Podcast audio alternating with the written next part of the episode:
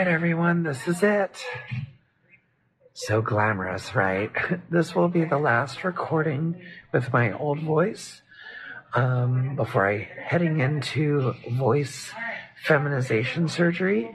Welcome back. I'm going to be responding to a video that a lot of you tagged me in. Uh, thank you for that.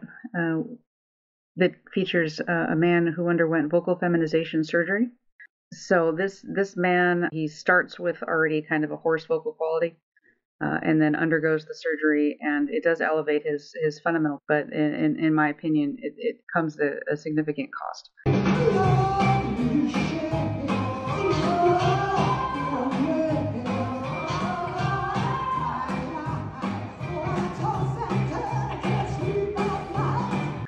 Um, I am not diagnosing this person, uh, so so please don't mistake that for this. I am giving my opinion uh, of of this media uh, as as somebody that that is is uh, trained in this area to an extent. Picking up paperwork really and getting it certified, but it's official. It's official. I am non-binary. Woo! So this is before the surgery. Um, I, I'm getting the impression that that there is a comorbidity there's something else going on. Uh, just because somebody is trans identifying and has a history of these surgeries, it doesn't mean that they can't still have a lesion, they can't still have reflux, uh, they can't still smoke or, or drink excessively or, or, otherwise do something that causes a problem or just have a problem develop naturally. So um, I'm, I'm not sure why his voice has this quality. Hey everyone, it's Adriana A, and this is actually the 10 week post voice feminization surgery update. I did my math wrong on the last video, but anyway, I just got back from Portland where Dr. Thomas stuck a little camera down my throat to take a look to see what's causing that raspy quality. We thought it was an infection, but it in fact is not. But what it is, is the vocal cords sort of tore away a little bit, one side, and there's some swelling. So that swelling is similar to polyps that smokers have, which is giving my voice this raspy quality. So this individual uh, reports that he went in for a procedure called FemLAR, which is uh, feminization laryngoplasty. Uh, and this involves complete restructuring uh, of the larynx, um, that they actually will shorten the vocal folds themselves, uh, and then also will uh, stitch the thyroid cartilage uh, closer to the hyoid bone, uh, and that both of these together are supposed to uh, raise the pitch. and so he went in and got the surgery, and then in the two and a half months, the 10 weeks that have followed the surgery, he's developed some kind of lesion that the, the doctor likened to polyps that smokers get and smokers, of course, get that from inflammation. The tissue changes that come from inflammation, that's a complication that, that he's already developed. However, the pitch and the resonance are that are the level that he wants. Uh, it's giving it a more feminine quality, I guess. I don't know. You tell me. Do I sound feminine or not? This is where he was at after one surgery prior to the multiple revisions that this doctor is about to sell him, even though apparently the surgery was a success. But uh, all I can do is wait another seven months when I'm fully healed, and then I go back up there and he zaps it with a laser and tries to correct the uh, the vocal cords and swelling. So there's the update. So that was the 10 week, and uh, the next one is the three month check in, and uh, things are starting to look up. Uh, he, he says that he can still sing at this point. Uh, you'll see that later he loses that capacity. Hey everybody, it's Adriana A, and this is the three month mark after my voice feminization surgery. Um, actually, it's not, it's actually like three months and one week, but I totally forgot to post anything last week because I, I kind of forgot about it. I'm just sort of living my life right now and living with the voice that I have for now. I'm still six months away from getting a laser tune up from Dr. Thomas, so It'll smooth out the raspiness that you you can still hear, but um, but I can sing. I did karaoke here in Berlin at Monster Ronson's a couple weeks ago. My volume is not as loud as it was before the surgery, but it's still a little too loud for my girlfriend who still complains that I have no inside voice. But overall, though, I feel like I sound passably female and that I'm unclockable, and that was the end goal. So there's the update. Well, you know what it means when you see the minion filter, which is that we are about to talk about grief and the grieving process. Uh, there are five stages to grief there's denial, anger, bargaining, sadness or depression, uh, and then finally acceptance.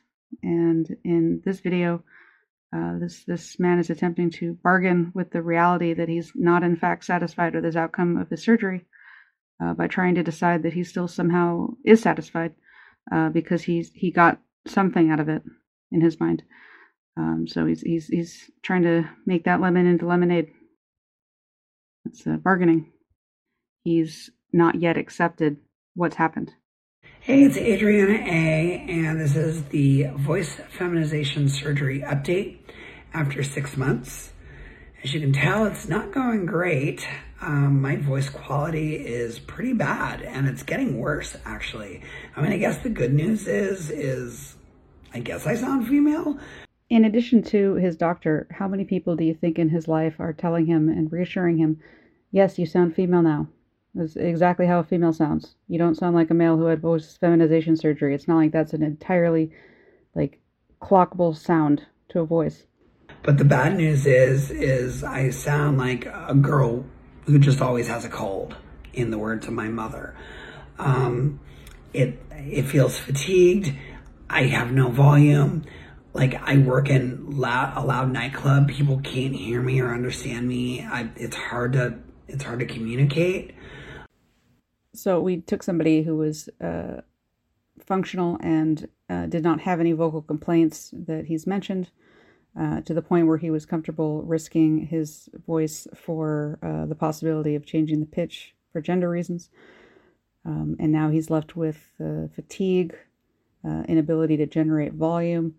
People aren't understanding him. It's affecting him at work. he sounds ill, you know, in a, in a, a post-pandemic mindset world, you know, that, that, that might have implications at some point that, that might, might cause a problem for him.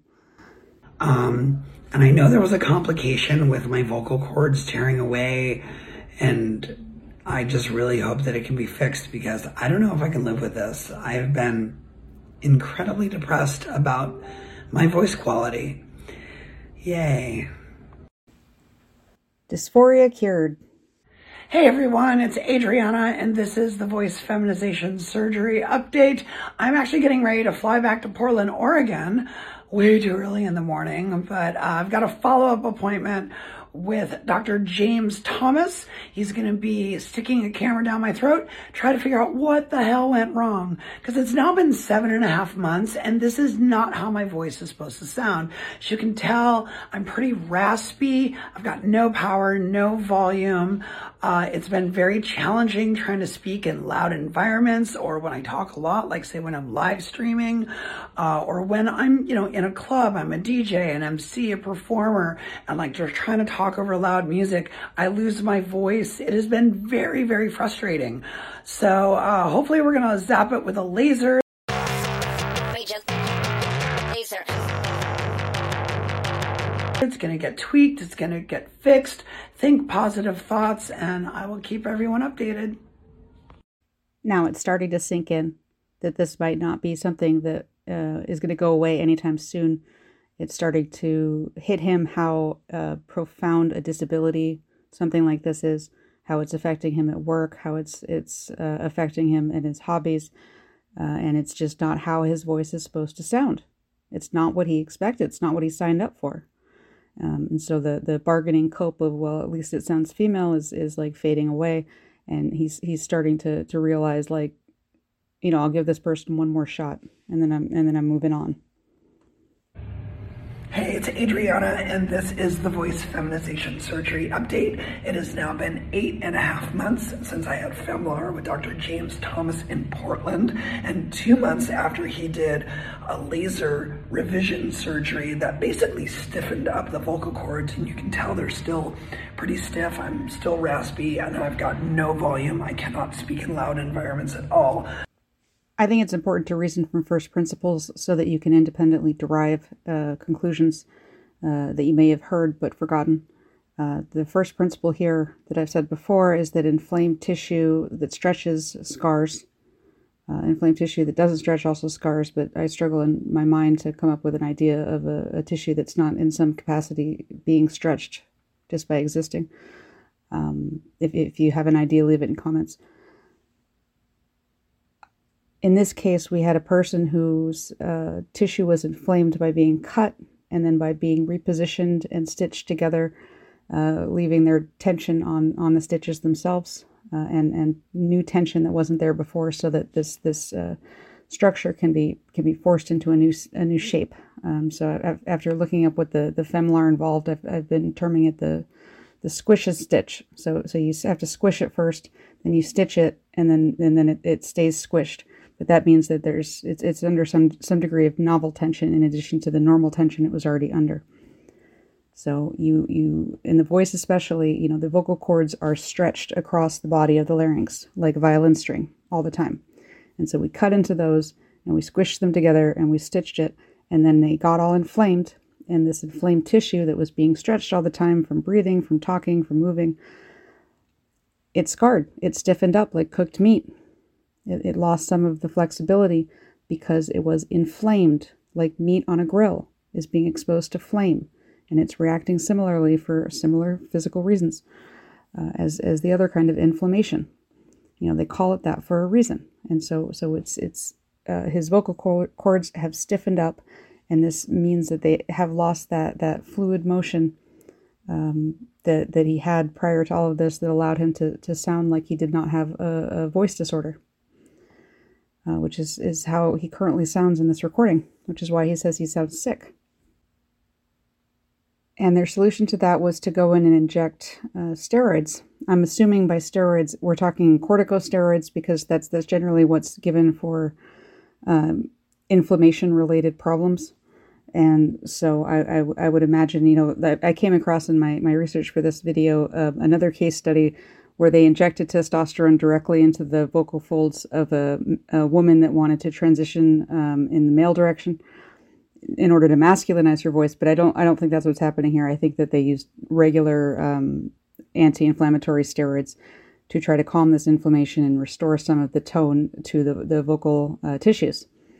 Um, and and uh, so we'll we'll see if if that worked, however, um, you know, a, a, small amount of inflammation is also caused when you do that, and and um, anti-inflammatory drugs can can also cause other sort of tissue changes because inflammation is part of the normal maintenance process of, of maintaining a tissue. You don't you don't want there to be inflammation, but the processes that underlie that um, are not left alone when you're adding this other chemical to change everything. So so you can end up triggering other processes that, that change the flexibility and, and the structure of, of, of the tissues themselves um, through the use of, of uh, steroids. So I went and had um, a second opinion from Dr. Katherine Yung in San Francisco, and today she's going to stick two shots in my vocal cords, one on each side, steroid shots in an effort to loosen up the vocal cords, allowing them to vibrate more. Hopefully, I will regain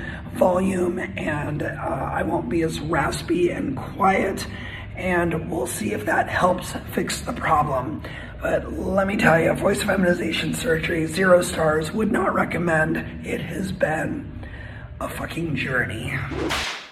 I do have to award credit for the fact that he is saying he does not recommend this. Uh, don't do it. It was a bad idea.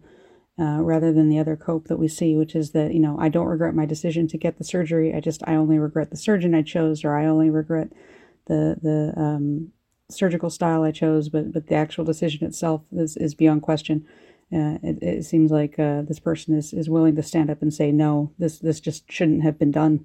They shouldn't have tried this at all. Hey everyone, it's Adriana A, and it feels like it's been forever since I've done one of these, but it is time for the 10 month post voice feminization surgery update. A few weeks ago, I had steroid shot injections to help loosen up the vocal cords after they got stiff after my second surgery, which was a laser revision to fix the first surgery that I had in April. It's quite a ride that he's been on.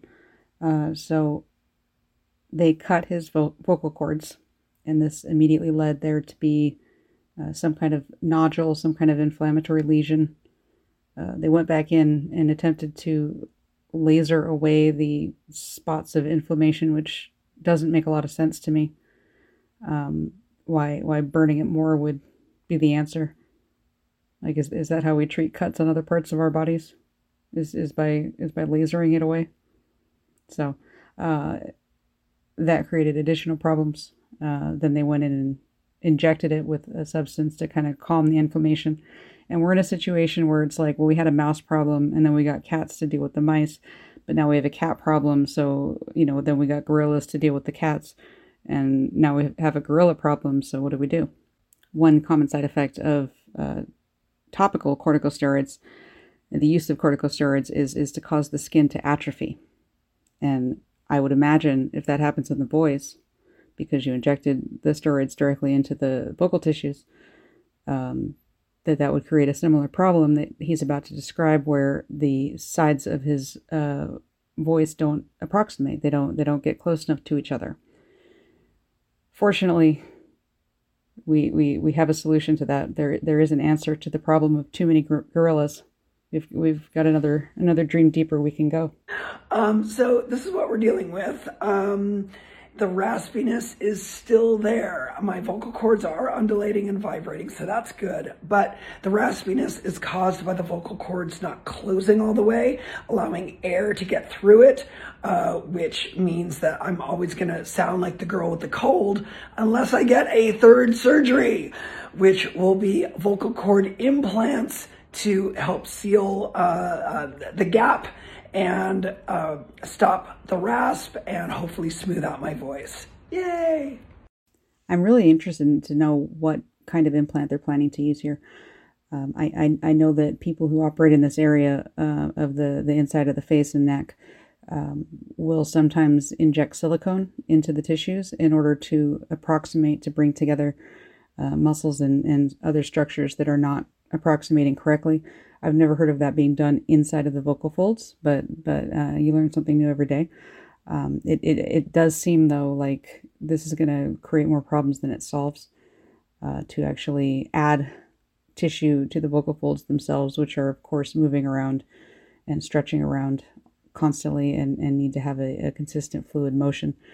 Um, so if we're, we're trying to add some bulk to get them to come together, I feel like that's gonna that's gonna affect the motion especially since the structures are already kind of excessively stiff. Maybe they got a little bit less stiff from the injection, but it sounds like they may have also lost some bulk because now we've got this whole discussion of, of the vocal folds not meeting in the middle. So, you know, what's what's what's actually going to be the likely outcome? Because it, it, at some point, you know, you, you have to you have to cut your losses. Apparently, they used to use Teflon of all things, to inject into the voice to treat this problem. One complication was that the Teflon particles then migrated to distant organs uh, and created granulomas. But at least the gorillas were taken care of. Rest in peace, Harambe. Okay, it has now been 15 months since my first voice feminization surgery. Spent $20,000, had three different procedures. This is probably about as good as it's going to get. So let's do a little before and after, but we are not going to do the tired rainbow passage. The rainbow passage is uh, a very old uh, passage that's been used in speech therapy for a very long time. Uh, I believe it first appeared in a, a 1960 um, uh, articulation drill book. Uh, and, and since then, it's just kind of the go to passage for measuring how somebody's voice changes before and after an intervention, such as uh, um, before and after taking testosterone or estrogen, or in this case, before and after getting the voice feminization surgery. And the idea is that we're able to record the voice um, when it's doing the same task before and after, um, and, and more directly compare uh, how things have changed um, by, by controlling for the things that can be controlled. Instead, we are going to do lyrics from a late 80s UK band called Pop Will Eat Itself. Here goes, before and after. One, two, check, high tech in stereo. Quad row, any way you go but loose. 1001 uses. We got the juice, the bruise, the fuse. So, as, as you can see, that there was uh, some hoarseness preceding this intervention uh, at his baseline, but you can also hear from the, the other recording before the surgery that he was still uh, much more easily getting into the mode where where he was able to produce um, a, a, stable like resonant frequency uh, in his voice and, and generate some of that resonance that you hear as like the vocal tone. And in the post surgical um, video, that's that's basically all fallen out, and uh, he, he's very rapidly losing the the sustained like uh, periodic uh, motion of of his vocal folds. It's it's like they're getting either dampened or they're they're weak or they're reactive for some reason, maybe because they got cut into. He's not able to sustain that phonation. It would appear from this video. The volume in this room is much too groomed. We need a big bad boom. Noise KO. Disco Inferno. Hey ho, yo, let's go. Let's rock the show.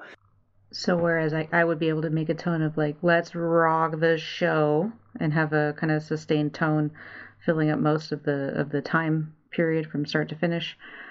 Uh, in his case, it's it's the the there's that loud impulse from the start of the word, and then it's like the rock the show, like it falls out in the middle of it because because as, as soon as it starts to kind of sustain, it some, something is not not working right, and so it is it is it is uh, disrupting the periodicity of the vocal folds. They have to move in a periodic motion in order to generate um, an audible tone that's a consistent pitch and a consistent volume, and that requires a consistent airflow um, or vocal training and, and skill. So, so his vocal mechanism, it would appear, is no longer able to um, handle the dynamic demands of this of producing speech uh, with without having excessive uh, interruptions in the phonation, the actual production of the voice.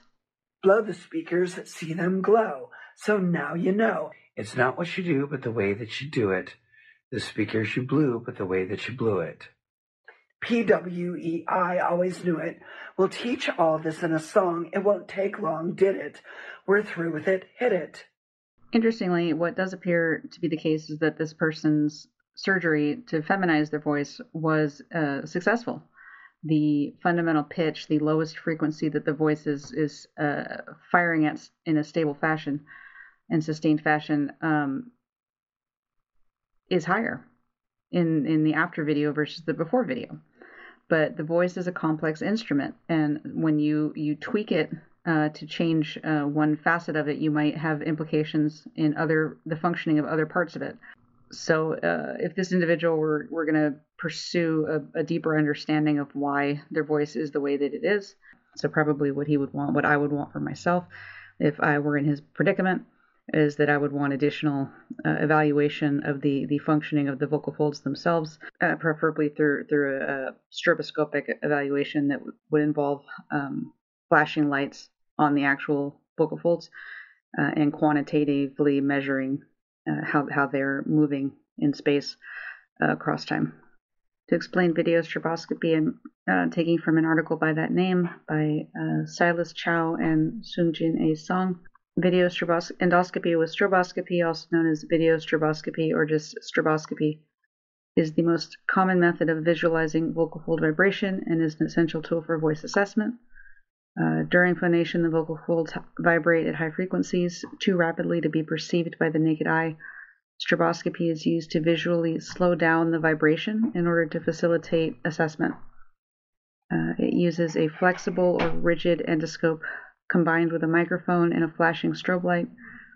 Uh, the microphone is placed next to the larynx and is used to estimate the fundamental frequency, and the strobe frequency is then synchronized at a rate slightly below the larynx's fundamental frequency, thus capturing successive phases of the glottic cycle. Uh, and then historically, the slow motion effect of stroboscopy has been mistakenly attributed to other factors, um, but it's it's a direct result of the visual perception of flicker-free images when the frequency of the strobe lamp exceeds 50 hertz. So basically, the light is flashing on moving vocal folds, and if the light flashes just right, you get um, the illusion that the actual movement of the vocal fold has slowed down so that you can actually see it. What's really happening is that you're you're seeing um, this is happening really fast, but you're only seeing part of each cycle and it's stacking up to look like the whole thing is smoothed out. Um, but it, it's it's it's a, a, very useful assessment to get a really good um, image about what's what's actually happening when the vo- the voice is in motion. treatment of something like this, it, it depends on the cause. There's other exercises that can be done to um, improve the amount of breath support that's being used in speech, and that will kind of reduce the strain on the vo- voice itself. Uh, and that, that's something we can we can teach in therapy. I would be curious also whether uh, this person's surgery had any impact on their swallowing. Um, I wouldn't automatically expect it to, but but it's it's possible um, depending on on how it's specifically being done that you could end up with some scar tissue that Im- impeded the movement of the larynx, the the elevation and excursion of the larynx going up and forward in a three dimensional space. So it's it's probably very dependent on on on the the individual patient factors. I wish this person the best of luck in coping with uh, their voice.